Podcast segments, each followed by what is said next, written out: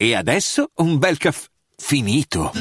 Perché rischiare di rimanere senza caffè quando puoi abbonarti a Caffè Borbone? Prezzi vantaggiosi, costi di spedizione inclusi, tante possibilità di personalizzazione e l'abbonamento lo sospendi quando vuoi. Decidi tu la frequenza, la qualità, scegli tra le cialde e capsule compatibili e crea il tuo mix di gusti e miscele.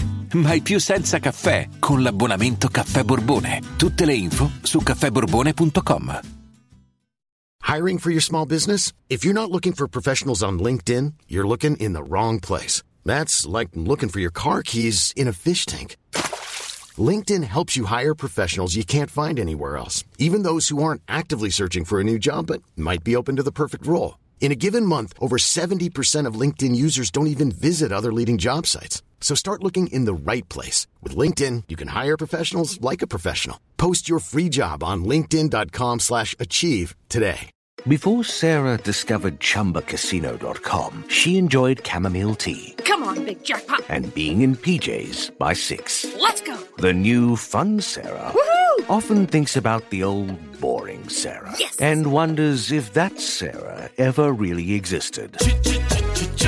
Chumba Casino has over 100 casino style games. So join today and play for free for your chance to redeem some serious prizes. No purchase necessary. Void where prohibited by law. 18 plus. Terms and conditions apply. See website for details. Judy was boring. Hello. Then Judy discovered ChumbaCasino.com. It's my little escape. Now Judy's the life of the party. Oh, baby, Mama's bringing home the bacon. Whoa, take it easy, Judy. The Chumba life is for everybody. So go to ChumbaCasino.com and play over 100 casino-style games. Join today and play for free for your chance to redeem some serious prizes.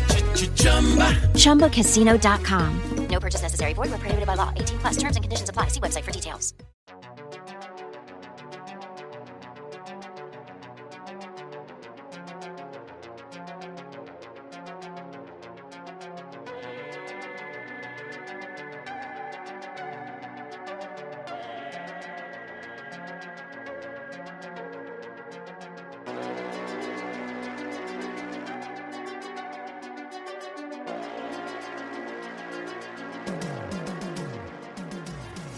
Eccoci qua! Bella a tutti ragazzi, come state in questo assolato eccessivamente bollente, per niente positivo per il pianeta agosto?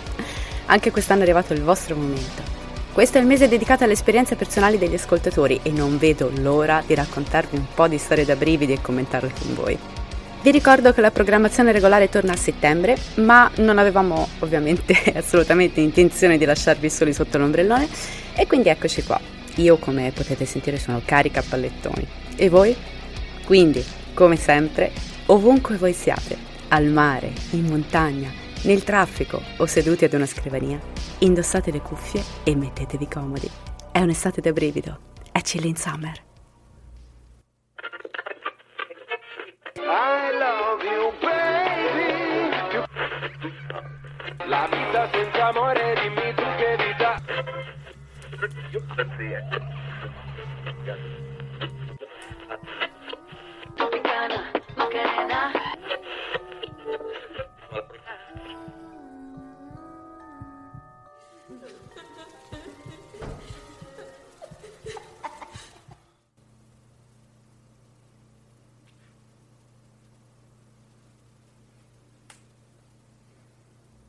Ciao a tutti, mi chiamo Stefano e sono nato a Roma nel 1979. Questa è una vecchia storia. Era l'estate del 1989, una di quelle estati calde ma non soffocanti come lo sono ora. Le serate delle vacanze da scuola le passavamo sotto casa, nel grande cortile circondato ancora da parecchi terreni agricoli e qualche cantiere edile, in una delle molte borgate romane in via d'espansione. Le serate scorrevano giocando a nascondino, mangiando anguria fresca e gelati, ma soprattutto ascoltando le storie raccontate dagli adulti. Storie di UFO, fantasmi, misteri. Una di queste storie parlava di un uomo, tale Giuseppe, detto Peppino, che negli anni 50 viveva nella casa, ora diroccata, immersa nei campi adiacenti a casa mia. La storia narrava di come Peppino fosse impazzito in seguito alla scoperta del tradimento da parte della moglie e di come l'avesse uccisa nel sonno, pugnalandola, per poi suicidarsi a sua volta impiccandosi al grande albero di gelsi sul retro della casa. Si dice che si fosse lanciato da un ramo talmente alto che quando la corda si tese attorno al collo, la testa dell'uomo volò via. Da allora l'anima di Peppino vaga nella casa, senza testa, e tormenta chiunque si avvicini alla sua proprietà. Ovviamente questa è la tipica storia da serata estiva, ma noi ragazzini, anche se terrorizzati, decidemmo di esplorare il rudere della vecchia casa di Peppino. La mattina seguente ci incontrammo armati di torce elettriche e tanto coraggio, e in quattro, di età compresa tra gli otto e gli undici anni, entrammo nel cortile dalla recinzione crollata. La porta d'ingresso era sfondata. Entrammo e ci ritrovammo in un grande salone, con una scala a giorno composta da una sola rampa di scale che raggiungeva il piano superiore. Dal basso vedevamo solo gli scalini perdersi nel buio e illuminando con una delle torce vedemmo che c'era una porta chiusa. Ricordo come se fosse ieri che dopo un attimo di esitazione iniziamo a scorazzare da una stanza all'altra del piano terra, a rincorrerci. Non c'erano porte né finestre e quindi la luce del giorno illuminava perfettamente ogni ambiente. Le nostre risate risuonavano nella casa vuota, ma ad un certo punto qualcosa ci fece ammutolire tutti. Dal piano di sopra giunse un rumore, il ciccolio di una porta che si apriva lentamente. Tutti e quattro ci guardammo e stringendoci l'un l'altro ci affacciammo a guardare sulla cima della rampa. La porta si aprì e dalla semi-oscurità sentimmo distintamente dei passi riecheggiare. Rimasi paralizzato a osservare la soglia della porta con la luce puntata mentre i miei amichetti fuggirono urlando. Non so se fu la suggestione o il terrore brutale che mi stava stritolando, ma io vidi chiaramente la punta di un vecchio stivale nero spuntare dalla soglia della porta. A quel punto fuggì anch'io, lasciando lì la torcia e probabilmente un briciolo di sanità mentale. Negli anni successivi la casa è stata demolita e ricostruita, ma per qualche motivo a me estraneo non ha mai trovato un inquilino che durasse troppo a lungo. Attualmente la casa è abitata da una famiglia che sta anche coltivando il terreno circostante e sembra che vada tutto bene. Wow Stefano, che figata! Personalmente adoro queste storie di paese, mi fanno impazzire. E se ci fate caso, qualunque città, qualunque paesello, qualunque borgata ha la sua casa infestata, ha il suo fantasma, è qualcosa di incredibile. Io personalmente spero un giorno di diventare la vecchia strega del quartiere, quella che abita nella casa in fondo, dove non va mai nessuno, i bambini fanno a gara chi si ha coraggio di avvicinarsi al cancello. Sarebbe molto figo come, come finale della mia esistenza. Comunque, bellissima questa esperienza. Sicuramente da bambini ci si suggestiona molto, però si dice anche che in età infantile, eh, avendo la mente molto più aperta, si possa essere anche in grado di percepire qualcosa che in età adulta non, non si è più in grado di, di afferrare. Ecco, quindi chissà che cosa hai visto. Io ti ringrazio tanto per la tua storia. E adesso passiamo alla prossima.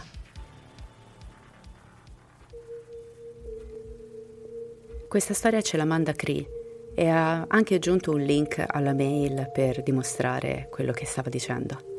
Purtroppo non posso farvi vedere il link, quindi mi limiterò a raccontarvi. Una notte tra un venerdì e il sabato ho fatto un sogno molto realistico. Era buio. Stavo guidando su una strada precisa, verso un paese poco lontano da casa mia, quando ad un certo punto mi sono imbattuta in una macchina incidentata cappottata. Accosto, scendo di corsa dalla mia auto e corro per vedere se qualcuno ha bisogno di aiuto mi accuccio per guardare dentro la macchina e vedo due ragazzi nei sedili anteriori. Uno è immobile, con gli occhi spalancati, probabilmente è morto, e l'altro a fianco che urla e piange. E questa scena mi è rimasta impressa. Poi del resto del sogno ricordo le luci blu delle ambulanze, i pompieri, ricordo che il luogo si è riempito di persone e poi nient'altro. Quel sabato mattina mi sono svegliata con una sensazione di angoscia quella che ti resta quando fai un sogno troppo realistico. Appena sveglia ho preso in mano il telefono. Lo faccio sempre e come prima cosa controllo Facebook come al solito. Il primo post che ho visto sulla home era una notizia di un quotidiano locale. Parlava di un incidente avvenuto durante la notte. Il titolo diceva La Subaru esce di strada e si ribalta più volte. Morto un ventunenne, coetaneo in rianimazione. Io non avevo nemmeno il coraggio di aprire il link. Temevo di conoscere il ragazzo deceduto, invece no. Ma nel sogno stavo guidando proprio su quella strada. Giuro che non mi sono inventata nulla, ero sconvolta. Non mi è mai successo nulla del genere. È stata la prima e l'ultima volta che ho fatto un sogno premonitore, se così si può definire. Ma ancora oggi, quando ci penso, mi sembra incredibile e non posso fare a meno di tremare. Beh, Cri, guarda, se ti può consolare, siete in tantissimi a scrivermi e a raccontarmi cose di questo genere. Ragazzi, è interessantissima questa cosa dei sogni. Se ascoltate i vecchi Chilling Summer, o anche semplicemente se parlate con le persone, nella vita incontrerete sempre qualcuno che in qualche modo ha previsto qualcosa in sogno. È pazzesco. Io a volte mi chiedo se non sia una funzione del cervello che ancora non abbiamo studiato abbastanza e che forse scopriremo possibile in un prossimo futuro grazie alla tecnologia che va avanti e scopre sempre di più la scienza. E... Però è pazzesco veramente perché siete veramente in tantissimi ad avere queste esperienze. Temi diversi, non necessariamente riguardo la morte, ma riguardo eventi naturali o anche semplici situazioni quotidiane però è un qualcosa che viene sperimentata veramente da una grossa fetta di popolazione. E quindi chissà, sarebbe veramente interessante andare a spulciare i vari studi fatti perché sicuramente la stanno già studiando questa cosa e chissà un domani che davvero la scienza non ci possa dire qualcosa di più. Voi ormai avrete capito che sono una persona della mente molto aperta, non sono una credulona, non credo alla maggior parte delle cose che mi vengono dette e raccontate, però non sono nemmeno così scettica da dare per scontato che sia tutto finto o che determinate cose non esistano. Io credo semplicemente che tutto sia possibile e che andando avanti la scienza sarà in grado di spiegarcelo. Magari adesso non siamo pronti, però un domani chi lo sa. Pensavamo anche che l'uomo non fosse in grado di volare, eppure guardate un po'. E mi dispiace, Cri, perché sicuramente deve essere stato molto scioccante e, e si capisce che è qualcosa che ti è rimasto addosso, però ecco, consolati del fatto che non sei l'unica. Sicuramente sei una persona molto sensibile e per fortuna che non ti è più successo, ecco. Adesso andiamo avanti e leggiamo una piccola pillolina che ci ha mandato Alice. Ciao Direful, è la prima volta che scrivo quindi non so di preciso come raccontare questa cosa. Era ancora il periodo delle superiori e ogni mattina alle 6 avevo la sveglia. Un mattino, prima ancora che il mio cellulare suonasse, mi sveglio di soprassalto perché sento una voce maschile che sembrava demoniaca. Una voce maschile urlare il mio nome da dietro le mie spalle. La prima cosa che ho fatto è stata quella di sgranare gli occhi per il terrore. Non sono riuscita a girarmi. Ah, devo aggiungere che all'epoca il mio letto era attaccato al muro e io davo proprio le spalle alla parete. Quindi a meno che non ci fosse qualcuno, credo di essermelo sognato. Ma che lo abbia fatto a meno, devo dire che è stata la cosa più terrificante che abbia mai sperimentato sulla mia pelle. Beh, Alice, di sicuro non è stato divertente. A volte c'è quel qualcosa, quel meccanismo che non rientra esattamente nelle paralisi del sonno, non c'entrano niente, però quel piccolo istante tra il sonno e la veglia in cui a volte sentiamo suoni, rumori, voci che sono relative al mondo onirico, però li trasportiamo involontariamente nel mondo reale. Sicuramente non è stato divertente, ma credo che tu non abbia da preoccuparti, ecco, perché probabilmente hai portato un incubo nel tuo risveglio e mi dispiace molto per quello che hai vissuto. Ma sono sicura che ci sono tante persone all'ascolto che sicuramente potranno dirti di aver vissuto qualcosa di simile, io stessa, quindi stai tranquilla. La prossima storia ce la racconta una persona che desidera restare anonima. E anche questa si riaggancia un po' al discorso che facevamo prima. Per favore, se volete condividere questa storia, vi chiedo di rimanere anonima. Se non ricordo male, ne avete già raccontato una simile, ma ve la racconto lo stesso perché mi fa sentire meno sola e strana. Ho scoperto che nella mia vita riesco a sapere in anticipo quando una persona cara morirà, O meglio, quando è l'ultima volta che la vedrò viva. Non sono delle vere e proprie premonizioni. Magari ho un occhio clinico che mi sa dire quando la loro salute sta peggiorando. Ma il fatto che mi succeda sempre con chi amo, anche a mesi di distanza dall'evento, è quantomeno singolare. È iniziato con un mio prozio anziano e malato, una specie di vice nonno per me. Mi hanno portato a trovarlo e convintissima ho chiesto a mia mamma se sarebbe morto presto. Ma sapete, era una bimba, lui stava male. Poteva benissimo essere suggestione, e comunque non è improbabile indovinare che una persona anziana morirà.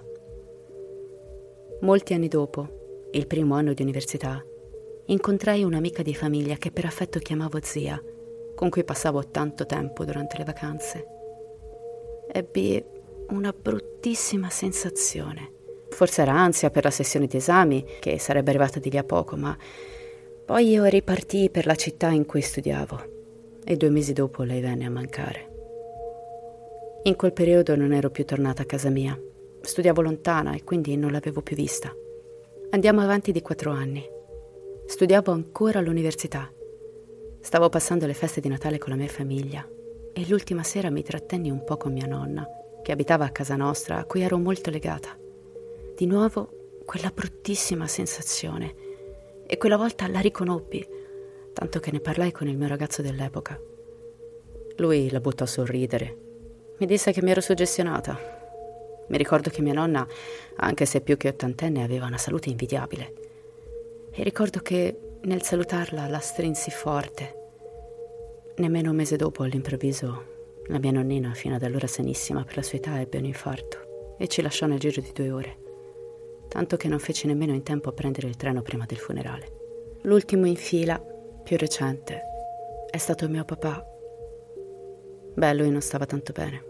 La sua salute vacillava da molto tempo. E io non avevo mai provato quella sensazione, nemmeno quando ero in ospedale, sotto i ferri d'urgenza, o quando gli cambiavano terapie. Mai, te lo giuro. Mai fino a quel giorno, poco prima che ci lasciasse anche lui. Ho già provato a raccontare questa storia e di solito è accolta con incredulità e scongiuri. Li capisco, anch'io non vorrei mai crederci. Adesso che sono più grande e ho parenti e affetti anziani, spero di non provare mai più quella sensazione. Ma se o quando succederà, purtroppo dubito che riuscirò più a raccontarmi che è solo suggestione.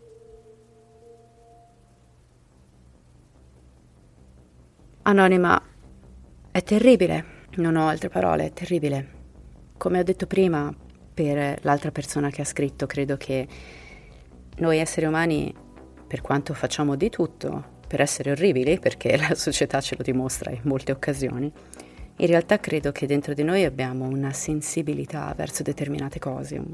Non voglio dire niente legato alla religione perché non, non, è, non, non mi riguarda, non, non sta a me dirlo, però credo che in quanto parte della natura, riusciamo a percepire determinate cose. Se ci pensate lo fanno anche i cani, i gatti. Quante volte è successo che un gatto si sedesse sul letto della persona che stava morendo? Vi ricordate? C'è quella storia famosissima di questo gatto, non mi ricordo dove, comunque era diciamo il gatto mascotte di questo spizio per anziani.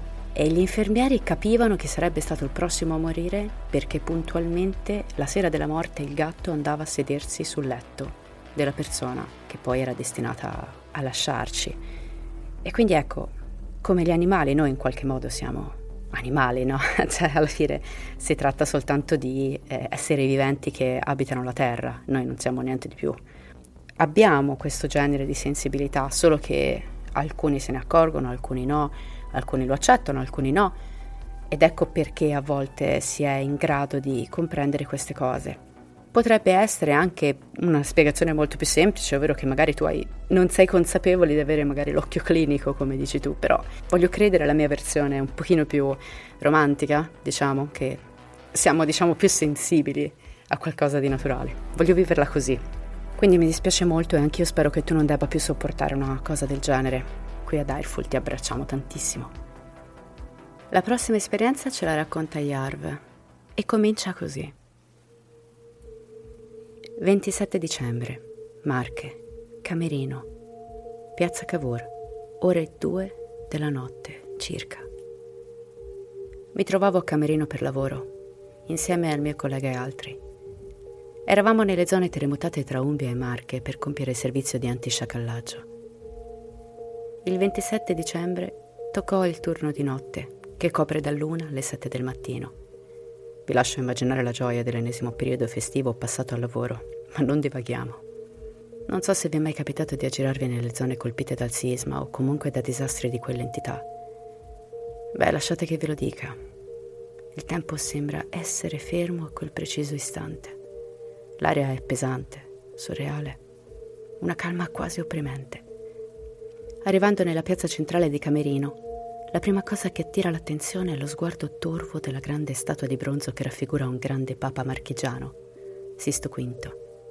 Alle sue spalle il palazzo arcivescovile, inserito nel complesso del palazzo ducale della cattedrale, con le finestre divelte ed enormi tende pesanti di colore bianco lasciate a giocare con il vento. Gli animali selvatici si erano presi le vie della città, tra cui un maledettissimo Barbagianni, o almeno credo. Erano due giorni che il paese era investito da violenti nevicate e forti venti, che rendevano il tutto ancora più tetro, opprimente e soverchiante, soprattutto quando il buio scendeva e l'illuminazione era poca o quasi nulla. La facoltà, che è situata di fronte alla statua, è costruita su resti longobardi e romani tra cui una necropoli. Quella notte, come tante volte, si stava lì a prendersi il freddo, visto che il riscaldamento del mezzo ci aveva abbandonato. Stavamo chiacchierando quando il mio collega si allontana per usufruire del bagno Sebak. Vicino a noi era collocata ancora una delle ultime cabine telefoniche con la cornetta a penzoloni. Non è raro trovarle nei paesini. Sono completamente non funzionanti. O così pensavo visto che all'improvviso si è accesa e dalla cornetta si sentiva esattamente il suono della composizione di un numero. L'azione è stata effettuata più volte fino a quando si sentivano delle voci, ma disturbate, come un'intercettazione fatta veramente da cani.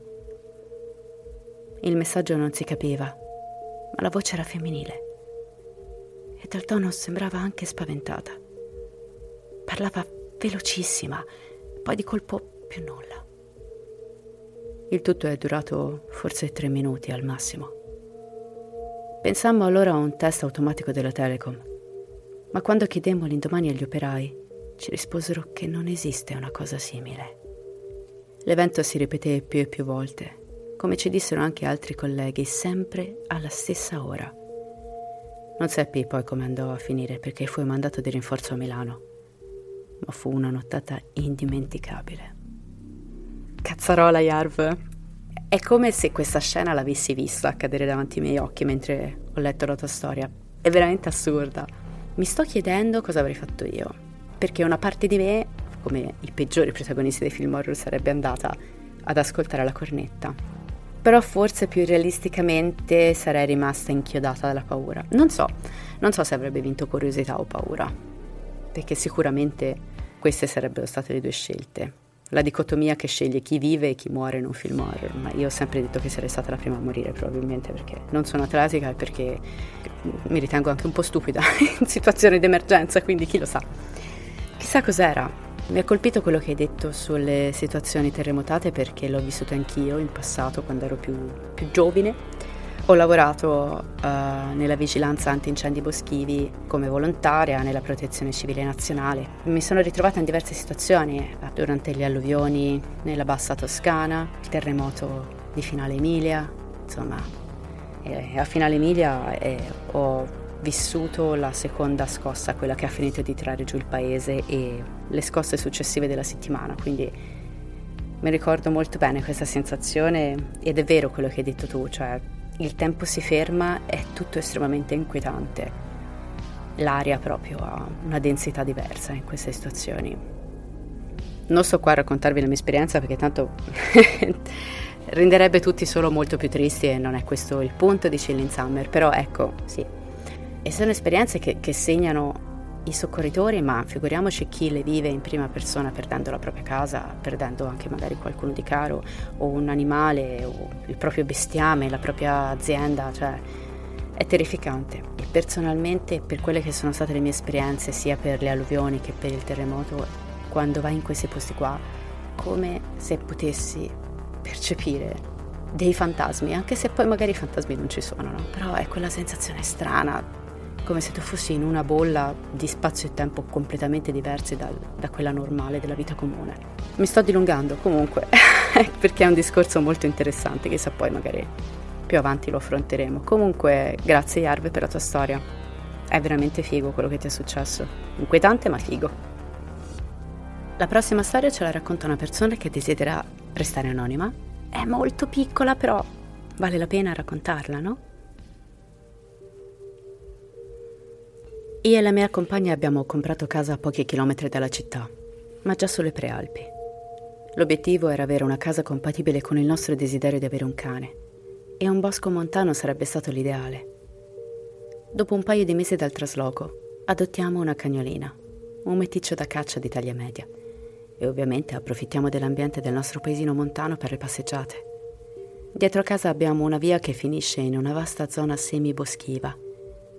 Camminando per un po' si arriva a case molto isolate, circondate da depositi di legna e postazioni di caccia. Decido di fare una passeggiata con la quattro zampe proprio in quell'area, per il giro serale. Il sole è tramontato da un bel po'. È inverno e fa freddo. Sono totalmente isolato e al buio. Ho con me solo il cellulare. Difficile da usare perché sto tenendo il guinzaglio. Ho anche una torcia frontale che fa un po' di luce. Non è la prima volta che porto la cagnolina lì. Lei si diverte anche con il buio. Ma è la prima volta che decido di andarci di notte. E ammetto che ero un po' in tensione. Arrivati sullo sterrato ho la sensazione di non essere solo. Mi guardo in giro e alla fioca luce della frontale non riesco a vedere niente. Nemmeno la mia accompagnatrice dà segni di aver percepito qualcosa. Annusa terra come al solito, tirando un po', ma, ma io non, non sono tranquillo. All'improvviso sento un ringhio. Guardo la cagnolina e lei sembra non aver sentito nulla, men che meno sembra averlo emesso lei. Ma lo sento di nuovo. Decido di alzare i tacchi e andarmene da lì il più presto possibile. Torniamo indietro. Non corro, ma di certo non vado piano. Arrivo sull'asfalto e mi chiedo cosa potesse essere. Più tardi la mia compagna ha insistito che fosse un cinghiale, ma io sono sicuro che fosse qualcos'altro. Ho ipotizzato di tutto un lupo, un grosso cane, una pantera, una tigre, un leone. Non era un grugnito da cinghiali, era un vero e proprio ringhio, arrivato dalla mia sinistra all'improvviso. La mia cagnolina è troppo piccola per avere una voce così forte e mi rendo conto che è piuttosto improbabile trovarsi un leone davanti sulle prealpi a pochi chilometri dalla città. Ma io da quella sera non ho più messo piede lì dopo il tramonto. Anonimo, hai mai considerato la possibilità di un incontro con uno skinwalker? No, dai, scherzo. Allora, sicuramente avrei reagito nello stesso modo. Cioè, io sento un ringhio, non identifico la provenienza del ringhio, non identifico la creatura del ringhio, per me è ora di tornare a casa, cioè proprio instant, non mi sto a chiedere tante cose, ciao, arrivederci, anche perché magari quel ringhio è tipo, ehi amico, sei entrato nel mio territorio, non ti ci voglio, quindi chi sono io per dirgli no, ma, ma dai, facciamoci una passeggiata insieme. No, no, hai ragione, scusa, arrivederci.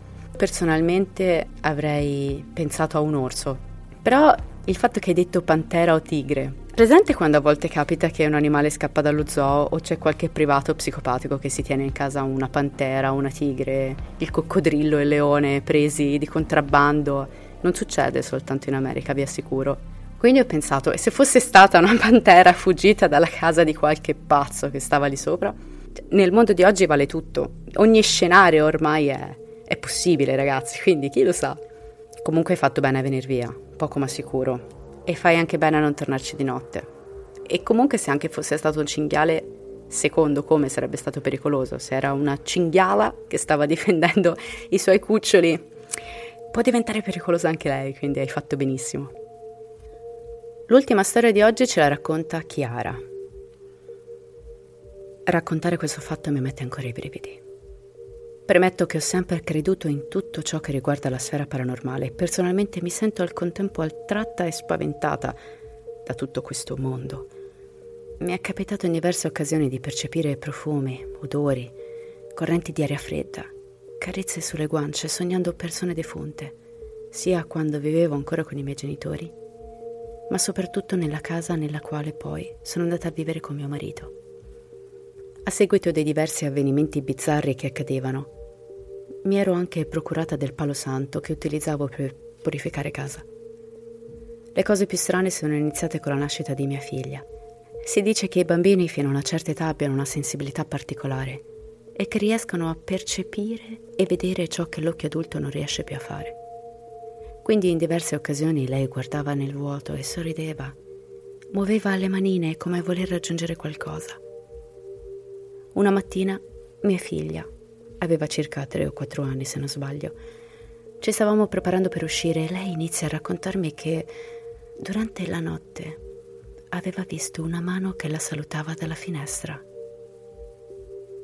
E poi che non si trattava solo di una mano, bensì di una signora che la osservava dalla finestra.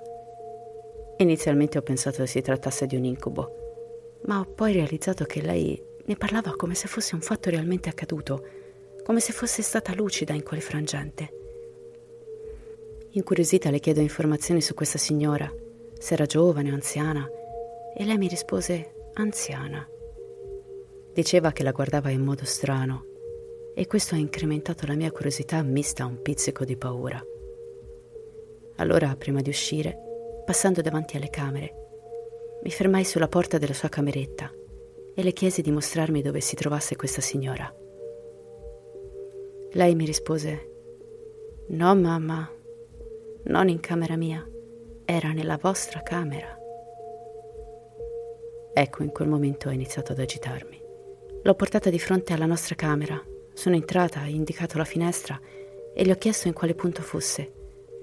E nel momento in cui mi sono voltata nuovamente verso di lei, mia figlia, con gli occhi spalancati e lo sguardo atterrito, ha iniziato a dirmi ripetutamente: No, non voglio entrare, mamma, non voglio entrare, andiamo via, ho paura. Credimi Valentina, è un fatto che a distanza di tre anni ricordo ancora perfettamente come se fosse appena successo. Dopo quell'episodio ho avvertito poche altre cose e lei stessa non ha più percepito nulla. Rido perché io già al ho visto una mano che mi salutava cominciavo a imparanoiarmi. Nel momento in cui mia figlia mi diceva no no non è in camera mia, è in camera tua, io prendevo, come si dice in Toscana, baracca e burattini e ciao, via, verso nuovi orizzonti, a costo di vivere sotto un fottuto ponte, te lo dico proprio onestamente. Ciao, au proprio no, no, no. Eh, nella mia vita mi sono intossicata di un casino di horror e continuo a farlo e non smetterò mai, quindi cioè, questi per me sono tutti campanelli di allarme di sta per succedere l'inevitabile, moriremo tutti in questa casa, questo fantasma ci vuole uccidere, quindi ciao. Te lo dico proprio onestamente, guarda. Mi vergogno anche un po' a dirlo, però sì, io avrei detto, va bene tesoro, vieni, facciamo una valigina velocissima e poi via, verso la città, verso i condomini con 800 appartamenti. Scherzi a parte, sicuramente ogni casa ha una sua storia. Io stessa ho abitato per anni con i miei nonni e poi sono andata a vivere nella casa dove vivevano i miei nonni quando erano vivi e quella casa era la casa della nonna di mio nonno, che già di per sé aveva storia e è una casa che è stata abbandonata durante il periodo della seconda guerra mondiale perché la famiglia di mio nonno con lui sono fuggiti quando sono arrivati i nazisti. I nazisti l'hanno occupata e ci sono anche morti. E le prove ce le abbiamo perché quando poi ero piccola, tra bambina e adolescente, mio nonno facendo l'orto più di una volta ha tirato fuori elmetti, eh, pezzi di fucile, di tutto, insomma. Sempre legandomi al fatto che credo in determinate energie, credo anche che rimanga qualcosa. Ora, questo è qualcosa di eh, abbastanza limpido, cioè lei ha visto chiaramente una donna. È anche vero che i bambini si suggestionano molto, però nel dubbio, ripeto, io fuggivo, però io sono una fifona, quindi non faccio testo. Grazie mille per averci raccontato la tua storia, Chiara. E ragazzi, per questa settimana ci fermiamo qui. Se avete una storia da raccontarci o un'esperienza da brividi, inviatecela alla mail direfultales.gmail.com scrivendo Chilling Summer nell'oggetto, mi raccomando, così non ce la perdiamo. Sarà nostra cura conservarla per eventuali speciali o per episodi del prossimo anno. Se volete aiutarci a crescere vi invito a lasciarci qualche stellina su Spotify o una recensione su Apple Podcast o Spreaker. Trovate tutte le nostre info e i nostri link ai social media visitando il sito direfultales.com. Noi ci vediamo su Instagram e Facebook. Grazie per la compagnia ci vediamo al prossimo episodio e come sempre restate spaventati.